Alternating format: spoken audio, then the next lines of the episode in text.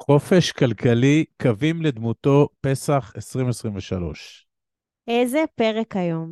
אז היום אנחנו הולכים לדבר על חופש, על חירות, על דרור, וכל זה ממשפחת דרור. אנחנו הולכים לדבר היום על מילים חשובות שמלוות אותנו, ובעצם מגדירות את כל מה שאנחנו חולמים עליו. זה גם עצמאות וזה גם יכולת בחירה, ושאנחנו חיים במדינה דמוקרטית, לפעמים אנחנו מקבלים את זה כמובן מאליו.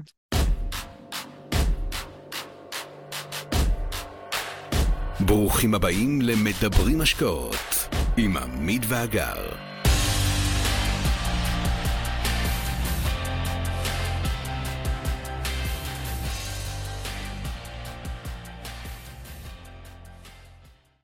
אז התקופה היא סוערת, אבל העת היא חגיגית, וחג הפסח הוא חג החופש, ואולי היום יותר מתמיד חובה עלינו לזכור ולהזכיר ולחגוג את החופש הזה.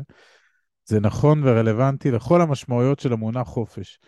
אבל אנחנו כהרגלנו נתמקד באחד ההיבטים החשובים של המונח הזה, באותו סוג של חירות שמהווה בעצמו בסיס לזנים רבים אחרים של חירויות. נכון, אז בטח כבר ניחשתם שאנחנו הולכים לדבר על חופש כלכלי. מצוין, זה כבר אומר שאתם בכיוון הנכון.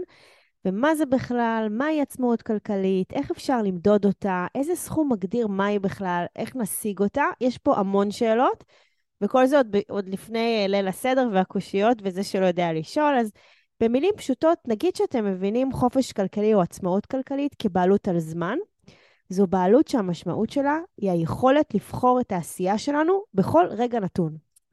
עכשיו, אם תשאלו אותנו מהי ההגדרה המעשית של אותה עצמאות כלכלית, אז אנחנו נשיב שמבחינתנו מדובר בהכנסה פסיבית בסכום חודשי שיעלה על סך ההוצאות הצפויות באותו חודש. זה יהיה סכום שיאפשר לנו לבחור את החיים שלנו, את העשייה שלנו, באופן חופשי ומנותק משיקולי פרנסה. ביטוי המפתח כאן הוא בראש ובראשונה הכנסה פסיבית. הרי אם ההכנסה לא תהיה פסיבית, לא נהיה עצמאים, אלא משועבדים לצורך לעבוד לפרנסתנו. מילת המפתח השנייה בהגדרה שלנו היא פער בין ההכנסה לבין ההוצאה החודשית, לטובת ההכנסה כמובן.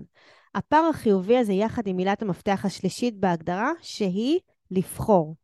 זה בדיוק החיבור בין המציאות, שזה ההוצאות שצריך לממן, לבין החלום שתמיד אנחנו רוצים יותר. אפשר לקרוא לזה גם רגליים על הקרקע וראש בעננים.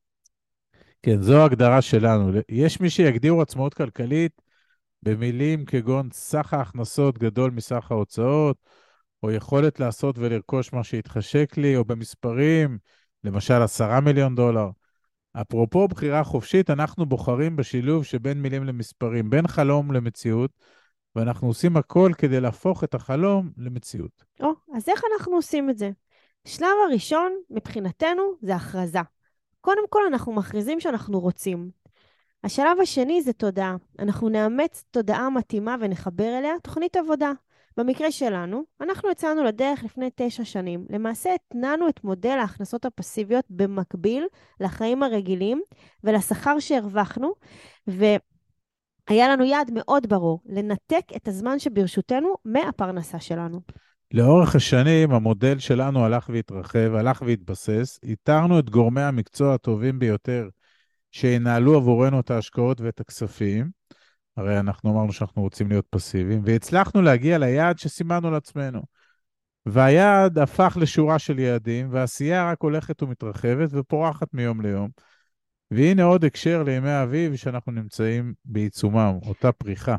אז לרגל החג שבפתח, חג האביב, ההתחדשות, החירות, אנחנו נאחל לכם בריאות טובה וחופש מלא, נאחל לכם פריחה ושמחה, ונאחל מכל הלב גם יציאה אמיתית מעבדות לחירות פיננסית. קחו לעצמכם אומץ של שאלות לשאול בחוכמה, לסמן יעדים ובהתלהבות לצאת לדרך ההגשמה, ובשמחת ההגשמה עצמה. חג שמח חברים. חג שמח.